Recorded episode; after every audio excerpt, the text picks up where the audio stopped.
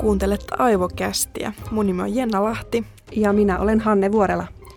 Tässä podcastissa me keskitytään ajattelun ja aivotoiminnan erilaisiin ilmiöihin. Hanne, kuinka paljon sä luotat sun omaan intuitioon? niin. niin. Joissain tilanteissa tunnustan, että saatan tehdä ratkaisuja ihan intuitiopohjalta, mutta kyllä mä yleensä luotan järkeen ja päättelyyn enemmän kuin yksittäiseen tunteeseen. Mäkin on kyllä samalla linjoilla. On mulla muutamia esimerkkejä, milloin mä muistan, että mä oon niinku käyttänyt pelkästään mun intuitiota, mutta kyllä se niinku aika järkeen pohjautuvaa päättelyä on ollut. Tässä jaksossa me puhutaan siis intuitiosta ja vaistoista ja että mitä ne ylipäätään edes tarkoittaa, miksi ihmisillä on sellaisia – ja onko niillä eroa, puhutaanko edes samoista asioista. Ja siis me huomattiin, että siis tämä intuition määrittäminen on aika vaikeaa. Että varmasti niin kuin jokainen ymmärtää, mitä intuitio on, mutta sitten kun se pitäisi määritellä, niin sitten tuleekin vaikeuksia. Mitä intuitiosta on sitten kerrottu esimerkiksi Wikipediassa? No täällähän lukee, että intuitio merkitsee tietämistä tai ymmärtämistä, jossa tieto saavutetaan sen kohteesta suoraan – Eli siis voisi tälleen karkeasti luokitella, että kaikki, mitä sä et päättele jostain faktasta, niin se on sun intuitiota. Koska tämä määrittely on niin vaikeata, niin meillä on tässä jaksossa asiantuntijavieraana taiteen tohtori, intuitiotutkija ja tietokirjailija Asta Raami, joka kertoo, mitä intuitio oikein tarkoittaa. Intuitio on eräänlainen sateenvarjokäsite. Ja tällä hetkellä sitä käytetään kuvaamaan hyvin monenlaisia erilaisia toimintoja, erilaista tiedonmuotoa, erilaisia prosesseja ja erilaisia lopputuloksia. Mutta jos ajattelee, lähestyy sitä kautta tarkastelemaan, että miten tämänhetkinen kognitiotiede ja psykologia määrittelee intuition, niin puhutaan, että meillä on tämmöinen kahden järjestelmän ajattelu ihmisaivoissa. Nyt mä puhun siis vaan ajattelusta, että sen lisäksi meillä on niin tunteet ja kehotietoa, mutta nyt puhun vain pelkästään ajattelusta. Niin meillä on tämmöinen järjestelmä yksi, eli systeemi ykkönen, ja järjestelmä kaksi, joka on systeemi kakkonen. Systeemi ykkönen on intuitio, ja systeemi kaksi on päättely. Ja kaikki, mikä ei ole päättelyä, on intuitiota. Jotta tämä määrittäminen ei menisi ainakaan yhtään helpommaksi, niin intuitiotahan on kolmea erilaista. Intuitiotutkija Astraami kertoo lisää. Meillä on kaikilla käytössämme vaistopohjasta intuitiota, joka perustuu just pitkään ihmisen historiaan osana, osana ihmisyhteisöä ja luomakuntaa. Että miten me tunnistetaan, että jossain tilanteessa meidän on hyvä olla varuillaan tai miten me osataan hoivata jälkeläisiämme. Että sieltä löytyy, tai siis sieltä nousee paljon sellaisia laumapohjaisia käyttäytymismalleja ja hoivaan ja turvaan liittyvää intuitiota. Ja se on sitten hyvin erilainen kuin sitten asiantuntijan intuitio. Eli asiantuntijan intuitiohan rakentuu 10 plus vuoden aikana, että sanotaan, että 10 000 innostunutta, sitoutunutta harjoittelutuntia tai sitten 10 vuotta, niin sitten alkaa olla orastavaa asiantuntijuutta. Eli vähän niin kuin miten vaikka neurokirurgi käyttää intuitiota siinä leikkauksessa hyödyksi, mutta hän ei suinkaan leikkaa semmoisella satunnaisella fiilispohjaisella perstuntumalla. Ja asiantuntijalla on niin kuin siellä käytössään sellainen valtava alitajuinen, alitajuinen tietopankki, joka koostuu yksittäisistä tapauksista, mutta sitten yhdistyy semmoisella korkeammalla tai ei-tietoisella ää, ajattelun tasolla ja monesti se lopputulos vaan pulpahtaa mieleen. Mutta sanotaan, että tämmöinen asiantuntijan intuitio alkaa olla jo aika luotettavaa. Että jos asiantuntijalle tulee semmoinen olo, että kaikki ei ole nyt kunnossa tai toivoisi olla hyvä ratkaisu, niin sitä kannattaa kuunnella.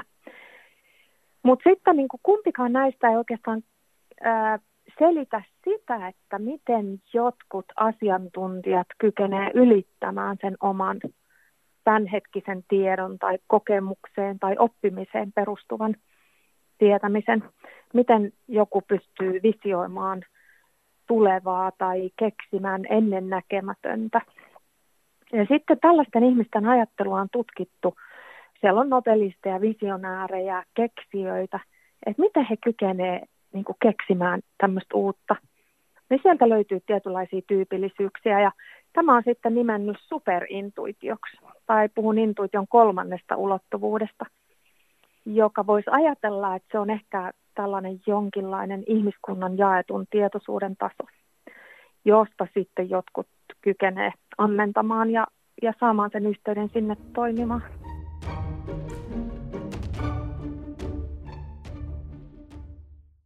Intuitiota ja vaistoahan voi oikeastaan käyttää niin kuin synonyymeinä, ja varmasti moni käyttääkin, mutta mitä sä Hanne ajattelet, mitä sitten niin vaisto on? Mä ajattelen sitä vaistoa ehkä enemmän semmoisena sisäsyntyisenä asiana, mikä on ollut ihmiselle elojäämisen kannalta lajina se tärkeä selviytymiskeino. Niin, kun mullekin tulee vaan ensimmäisenä mieleen se taistele- ja pakenereaktio, että se on niin kuin vaiston varassa toimimista. Mutta miten se intuitio tästä sitten eroaa? Ja onko näillä oikeasti miten iso? Eroavaisuus. Niin. Intuitiotutkija Asta Raami kertoo lisää se, että mikä on niin kuin vaistoa ja mikä on sitten niin kuin intuitiota, niin oikeastaan psykologian näkökulmasta vaistot on intuitiota, mutta ne on niin kuin yhden tyyppistä intuitiota. Ja siinä voi ajatella näin, että ää, ihminenkin on tietyllä tavalla eläin, ja ne vaistot tulee enemmän sieltä niin kuin, ne jotenkin siitä ihmishistoriasta ja, ja siitä, että me ollaan osa luontoa ja luomakuntaa. Mutta arjessa me puhutaan niin kuin intuitiosta useimmin niin, että me viitataan joko ää, niin kuin meidän kokemukseen tai sitten oppimisen kautta tulleeseen tietoon. Ja silloin ne ei niin kuin ehkä ihan ole just sitä, vaan niin kuin pelkästään vaistopohjasta toimintaa. Sitten tullaankin tähän kysymykseen, että jotkut ihmiset sanoo olevansa vähemmän intuitiivisempia kuin toiset.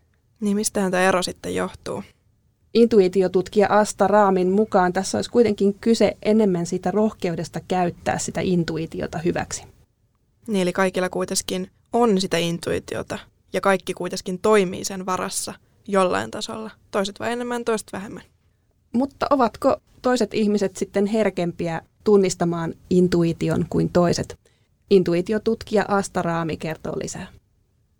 Ihmisaivot on synnynnäisesti intuitiiviset Eli se on meidän ensisijainen ja luontainen ajattelun tapa. Ja meidän päättely on meille hidasta ja työlästä ja se seuraavasta viiveellä. Eli jos ihminen sanoo, että mä en ole jotenkin intuitiivinen tai ajattelee jostain toisesta ihmisestä, että hän ei ole intuitiivinen, niin sille ei ole oikein perusteita, että kaikki meistä on intuitiivisia, mutta ehkä kyse on enemmän siitä, että jotkut pystyy sen kautta paremmin vastaanottamaan tai hakemaan tietoa. Et sen sijaan, että puhuttaisiin jotenkin intuitiosta ja päättelystä vastakkaisina, niin kyse on niiden yhteistoiminnasta. Että saadaan toimimaan yhteen. On kaksi täysin erilaista ajattelun järjestelmää, mutta ne toimii nerokkaasti ja elegantisti yhteen. Ja, ja tota, niinpä hyötyä tai siis se tärkein kysymys onkin niin kuin siinä, että miten sitten parantaa niiden yhteistoimintaa.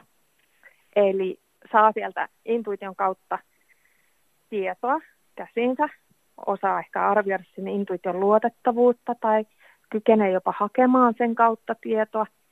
Sitten kun on ihmisiä, jotka on niin kuin tutkineet paljon intuitiota tai tämmöisiä niin sanottuja ekspertti-intuitiivisia, niin nämä tutkijat viittaa kyllä siihen, että usein ei ole kyse siitä, etteikö me sitten kuultaisi tai tunnistettaisi intuitiota, vaan meiltä puuttuu enemmän rohkeus toimia sen mukaan tai ottaa sitä tietoa kuuleviin korviin.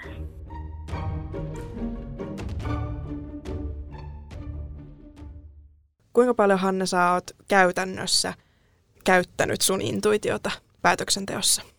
No ihan tämmöinen tuore esimerkki. Ostin itselleni mekkoa ja olin jo etukäteen iskenyt silmäni tietynlaiseen, tietyn väriseen, mutta sitten kuitenkin mua alkoi kiinnostaa, mitä muuta mahdollisia vaihtoehtoja mulla olisi ollut sinne tarjolla.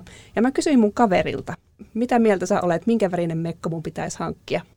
Ja ei sinne mennyt kuin joku ihan minuutti, niin hän sanoi, että tämä vihreä. Ja se oli itse asiassa juuri se, mitä mä olin itsekin ensimmäisenä katsonut. Aa. Mm. Eli ensimmäisen vaihtoehto olisi pitänyt luottaa. Niin olisi pitänyt ja ilmeisesti tässä oli myös se, että tämä minun ystäväni tunsi minut niin hyvin, että osasi sanoa, minkä mä valitsen. Mm. Eli tässä oli joku tämmöinen ennakointijuttu. Mm. No sitten toinen vähän ehkä isomman asian kimpussa oltiin, olin hankkimassa asuntoa.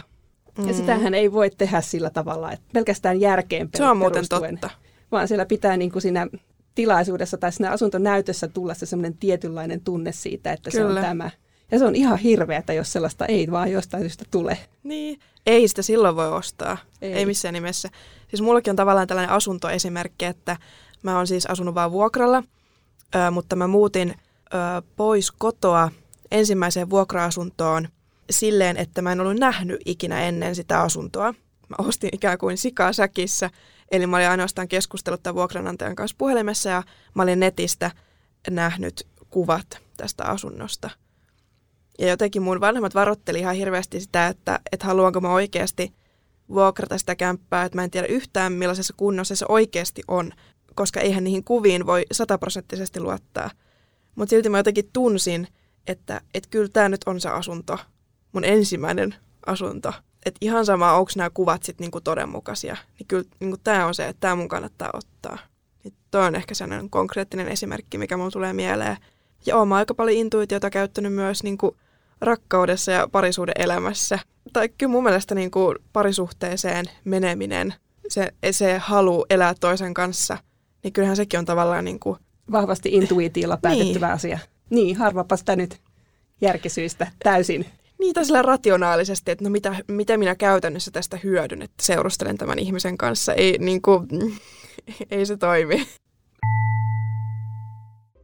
Käy seuraamassa meitä myös Instagramin puolella nimimerkillä Aivokäst löytyy. Siellä on kuvia esimerkiksi kulisseista ja sä voit antaa meille palautetta tai ehdottaa vaikka uusia puheenaiheita. Yksi tällainen esimerkki mulla tulee vielä mieleen. Mä oltiin Barcelonassa ja sitten me mentiin metrolla ja kun me noustiin täältä metrosta pois, niin sitten alettiin kävelemään niin kuin rappusia ylös, että päästiin maan pinnalle. Siinä kun me käveltiin niitä rappusia ylös, niin sellainen tukevampi mies lähestyy mun isää. Mä oon siis niin kuin isän takana nousen niitä portaita. Mä niin kuin huomaan, että tässä ei nyt ole kyse niin kuin mistään tavallisesta, normaalista, vaikka niin kuin ulkopuolisen silmään se ei olisi niin kuin välttämättä näyttänyt miltään se tilanne. Mutta mä niin kuin tunsin, että okei, että nyt tässä tapahtuu jotain. Ja sitten mä vaan huudan, kun iskä kanto mun reppua, koska se oli niin painava, mä en jakson itsestä kantaa sillä hetkellä, niin mä vaan jostain syystä huudan iskälle ihan täysin, että, että iskä, mun reppu, ihan jostain niin kuin vaiston varasta.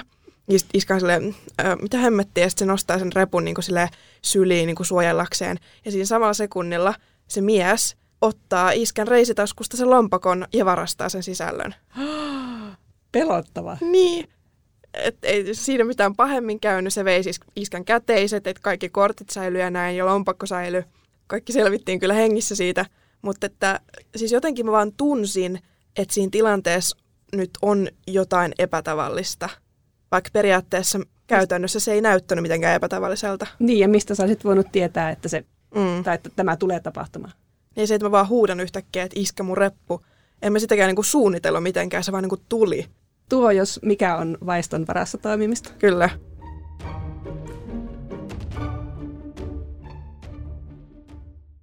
Intuitioon voi liittyä myös aika paljon ennakkoluuloja. Siitä voidaan ajatella, että se on vähän enemmän sellaista niin kuin hihulikamaa. Usein taiteelliset ihmiset Mm. jotenkin mielletään semmoiseksi hyvin intuitiivisiksi. Ja voisiko nämä ennakkoluulot liittyä myös siihen, että, että jos joku vaikka asiantuntija työssään käyttää intuitiota, niin se ei sitten ole niin kuin ammatillisesti pätevää. Tai niin kuin tulee sellainen vaikutus, että ei tämä ihminen oikeasti osaa mitään. Että se vaan niin kuin omien tunteidensa varassa pelaa. Kun olen suunnittelija ammatiltani, niin kyllä ainakin opiskeluaikana hyvin pitkälti neuvottiin suunnittelutyössä tekemään niitä ratkaisuja järkeen ja semmoisiin perusteltaviin asioihin perustuen.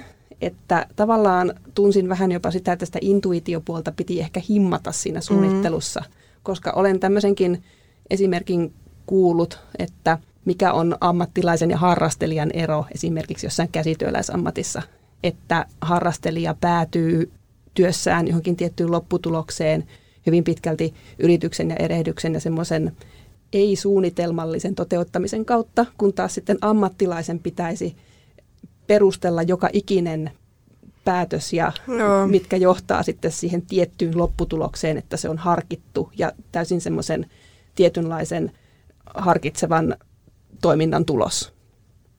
Ehkä sitä intuitiivista tekemistä vähän jopa pelätään. Niin. Miksi intuitioon ja sen käyttämiseen liittyy sitten niin paljon erilaisia ennakkoluuloja? Intuitiotutkija Asta Raami kertoo. No siis mä näkisin näin, että se on erityisesti tämä meidän superintuitio, joka haastaa meidän logiikkaa, koska se on jotain sellaista, joka lähtökohtaisesti näyttää järjettömältä ja se voi näyttää niin kuin, ö, epäilyttävältä, se voi näyttää jopa pelottavalta. Ja silloin kun me mennään kohti uutta, niin meissä helposti nousee sellaista niin kuin, semmoisia epämukavia tuntemuksia. Voi olla pelkoa tai ärtymystä tai, tai tota huolestumista tai pelkoa siitä, että me ollaan naurun, joudutaan naurun alasiksi tai mitä muut ajattelee musta tai mä oon niin kuin ihan järjetön, jos mä ää, niin kuin noudatan tällaista. Ja ne on oikeastaan myös ihan niin kuin, ää, ää, niin kuin luonnollisia ja myös tarpeellisiakin pelkoja, että kun kaikki, mitä intuition järjestelmästä nousee, niin ei suinkaan ole luotettavaa tai hyvä ajatus, vaan meidän pitää kehittää kykyä niin tunnistaa, että milloin jokin ajatus on vain järjettömältä näyttävä, mutta oikeasti hyvä, ja toisaalta, että milloin se on oikeasti järjetön, että sitä ei missään nimessä kannata lähteä seuraamaan tai toteuttamaan. Niin siinä tarvitaan tätä erot, erottelukykyä. Mutta helposti jotenkin ajatellaan näin, että no, intuitio on epäluotettavaa tai, tai jopa hörhöä tai jotenkin niin kuin eriskummallista tai kyseenalaista. Ää, ja onhan se sitten. Mutta sitten silloin samalla unohdetaan se, että intuition kautta nousee myös meidän nerokkaimmat täysin uudet ajatukset mulla sitten taas herää se kysymys, että, että onko se päättely kuitenkin sitten niin paljon parempaa kuin se intuitio. Koska ethän sä sun päättelykykyynkään pysty sataprosenttisesti luottamaan. Ja sä voit myös loogisia päättelyvirheitä tehdä ihan missä tilanteessa tahansa. Että sitten on vähän niin kuin kiikun kaakun, että kumpaan sun kannattaa luottaa, kumpi on parempi, intuitio vai looginen päättely. Tietysti varmaan riippuu ihan tilanteestakin, että kumpaa kannattaa hyödyntää. Niin, ja se päättely on ehkä enemmän todistettavissa, että miksi olen päätynyt tähän ratkaisuun, kuin se sitten, että no, minusta tuntui vaan siltä. Niin. Mm. Intuitiotutkija Asta Raami jatkaa. Sitten saatetaan myös unohtaa se, että myös päätelty tieto voi olla epäluotettavaa. Että päättely vie meitä vaan niin pitkälle, kun meillä on tunnettuja faktoja. Eli jos meillä on niin kuin huonot faktat tai epäluotettavaa tietoa, jonka pohjalta me lähdetään päättelemään.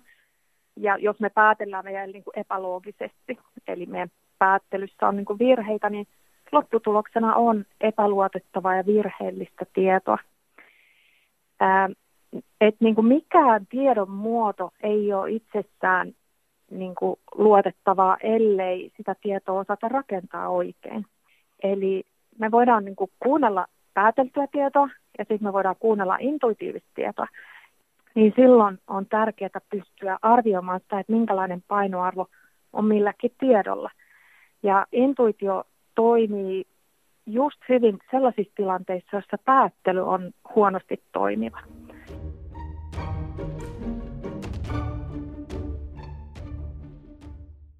Uskotko Jenna ensivaikutelmaan olevan totta?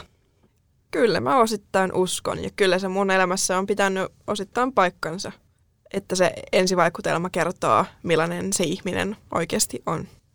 Mä uskon tähän myös siinä mielessä, että kyllä sillä ainakin sellaisen jonkinlaisen tuntuman saa siihen, tuleeko sen ihmisen kanssa toimeen. Vaikka mä itse luota siihen ensivaikutelmaan, niin tilanteet on erilaisia. Se, että jos sillä ihmisellä on huono päivä, niin se nyt jo ihan alkujaan voi vaikuttaa siihen ensivaikutelman vääryyteen. Niin, ja esimerkiksi vaikka sekin, että mekin ollaan ensimmäisen kerran tavattu koulussa. Mm. Se tilanne ensimmäisenä koulupäivänä saattaa olla niin jännittävä, että varmasti ihminen ei silloin ole se semmoinen luontainen oma itsensä, millainen se sitten saattaa olla muina päivinä. Joo, kyllä mäkin on aika ujo alkuun. Oli sitten tilanne mikä tahansa, oli, oli sitten kouluympäristö tai työympäristö, niin mä oon aika niin kuin sisäänpäin suuntautunut. Mutta sitten kun mä tavallaan luotan niihin ihmisiin, rentoutuu, niin sitten päästää sen oman itsensä sieltä. Mutta sitten mä oon myös hämmentävästi törmännyt sellaisiin, että musta on sanottu, että niinku musta saa sen hyvin, voiko mä kiroilla tässä? Voit. että musta saa sen todella vittumaisen ensivaikutelman. Että mä oon ihan hirveä bitch. Siis tosi moni on sanonut, ja tää niinku mua itseään järkyttää, koska en mä halua olla sellainen. Mutta sitten nämä samat ihmiset on sanonut, että et, et sä niinku oikeasti ole sellainen, mutta susta vaan niinku aluksi saa sellaisen kuvan. Ja mä mietin, että mistä tämä niinku johtuu, että onko mä jotenkin kylmä henkisesti. Niin, ja sitten ei ehkä semmoiseen omaan ulkonäköönsäkään voi kauheasti siinä mielessä vaikuttaa, että näin tämmöisenä vanhempana ihmisenä tiedän, että jossain vaiheessa ihmisen suupielet alkaa roikkua alaspäin ja sitä tulee semmoinen vähän nyrpeä ilme. Vaikka olisi ihmisenä oikeasti todella niin iloinen ja positiivinen mm. ja niin kuin hyvin ulospäin suuntaantunut ja semmoinen, mutta sitä saa vähän semmoisen tietynlaisen tota, vaikutelman vanhemmista ihmisistä, että he ovat vähän nyrpeitä. Ja sitten on tosi harmillista, että jos joku tekee päätelmät tästä ihmisestä pelkästään tällä ensivaikutelman perusteella, että jos joku on tavannut mut ja sitten on kokenut, että mä oon todella kylmä ihminen, niin sitten ei sen takia ole halunnut tutustua muhun enemmän ja huomata sitä, että en mä oikeasti ole kylmä ihminen. Niin, niin. ja sitten sekin olisi ihan jännä tietää, että minkälaisen mielikuvan me annamme itsestämme pelkästään niin kuin äänen perusteella. Niin. Koska nykyisin pystyt kaivamaan melkein kenen tahansa kuvan esiin internetistä, mutta esimerkiksi ennenhän ei ole ihminen saattanut tietää vaikka sitä, että miltä joku radiojuontaja näyttää. Ja sitten se on tullut ihan shokkina, jos on nähnyt sen jossain. Oo, oh, kauheata, se olikin tommonen. Niin. Ja voi, että, että se on lyhyt tai jotain tämmöistä. Niin. niin. Ensivaikutelma mm. saattaa myös pettää. Mutta mihin tämä tuntemus sitten perustuu? Onko tällä ihan oikeasti joku tarkoitus, miksi pidämme sitä ensivaikutelman tuottamaa tunnetta niin suuresti arvossa? Intuitiotutkija Asta Raami kertoo, mikä tämän takana voisi olla. Että olla taustalla hyvin erilaisia niin kuin, intuitiivisia prosesseja. Osa voi liittyä ihan vaikka niin kuin, oppimiseen, että sä oot oppinut jotenkin lapsuudessa vaikka, että tämän kaltaiset ihmiset on luotettavia ja sitten perustat sen sun ää, ensivaikutelman sellaiseen, että tämä on jollain tavalla niin kuin tuttu ja turvallinen. Ähm, meille tietenkin niin kuin on tyypillistä myös se, että me jälkikäteen jotenkin nähdään niitä yhteyksiä ja selitetään, että jos paljastuu jotain yllättävää, niin sitten voi tulla, että no mullahan tuli tämä tieto. Että sillä tavalla meidän muisti myöskin niin kuin vääristelee näitä tilanteita, että jos me jotenkin halutaan uskoa siihen ensivaikutelmaan, niin sitten me helposti niin kuin löydetään sen mukaista todistusaineistoa. Mutta sitten on myös kiinnostavia sellaiset tutkimukset, joita mä kuulin tässä joku aika yhdeltä psykologilta, josta että hän sanoi, että oli tutkittu niin kuin psyko, psykopaattien tunnistamista. Ja siinä oli ää, sitten sellaisia niin kuin ihan lyhyitä videopätkiä ihmisistä, joista osa oli tavallisia ihmisiä ja osa oli psykopaatteja. Ja sitten oli testiryhmät arvioimassa näitä videoita ja he yrittivät sitten niinku arvata, että kuka niistä videolla olevista henkilöistä on normaalia, kuka on psykopaatti. Ja jos näille katsojille tai niille arvioijille näytettiin vain niinku muutaman sekunnin pätkä siitä videosta, niin he pystyivät niinku hämmästyttävällä tarkkuudella niinku tunnistamaan, että ketkä näistä videolla esiintyvistä henkilöistä on psykopaatteja. Mutta jos niille näytettiin sitten niinku pidempi pätkä, vaikka niinku useamman sekunnin pätkiä, niin silloin heidän arvauksensa meni ihan pieleen. Tämän tutkimuksen pointtina oli sitten se, että kenties meille on ollut ää, historiassa tai, tai ihmisenä elämisessä niin kuin tärkeää tunnistaa ihmisiä, jotka jollain tavalla ei ole luotettavia. Et sitten niin kuin sen muutaman sekunnin jälkeen meillä helposti tulee sitten se meidän niin kuin päättelevä äly mukaan, että ei niin kuin, taas kuitenkin hyvä tyyppi tai eihän tässä nyt ole mitään ja silloin me sivuutetaan se meidän intuitiivinen niin kuin ensitieto.